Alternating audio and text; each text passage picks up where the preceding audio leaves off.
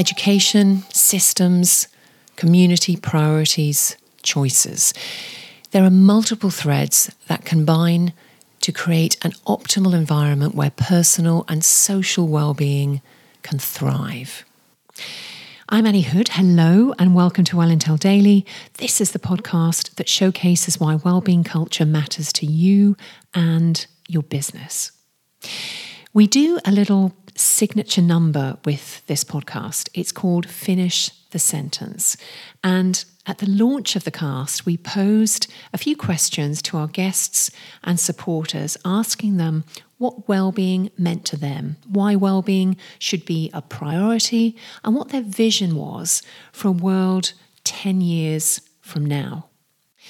Victoria Fuller is a partner in the Global Retreat Company. She's chair of Indigo 8 and she's a Vedic meditator of 25 years. She truly epitomizes a life by wellness design and thoroughly walks her talk. The quickest win for better well-being culture in business is to put your people first and therefore well-being has to be at the heart of that and that means really thinking about what is going to make them the best version of themselves.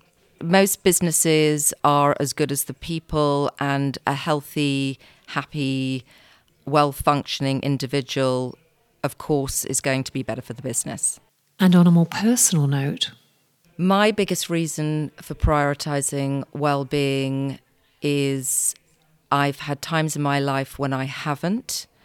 And now that I do, I know it's how I want to both live and work. And in a reframing for the future.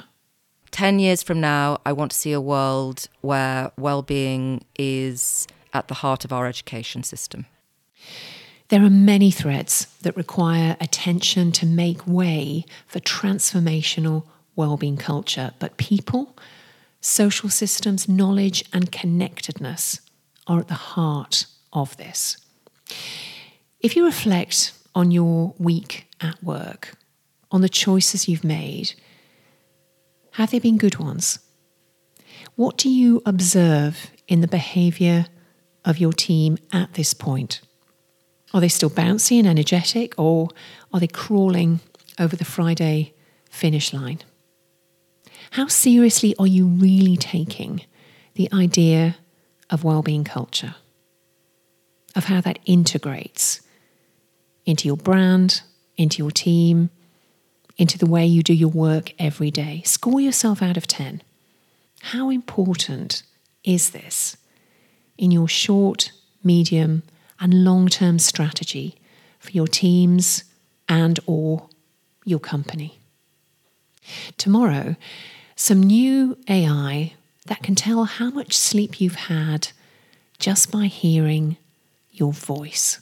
Of course, I'd love you to share, follow, review, and please be well.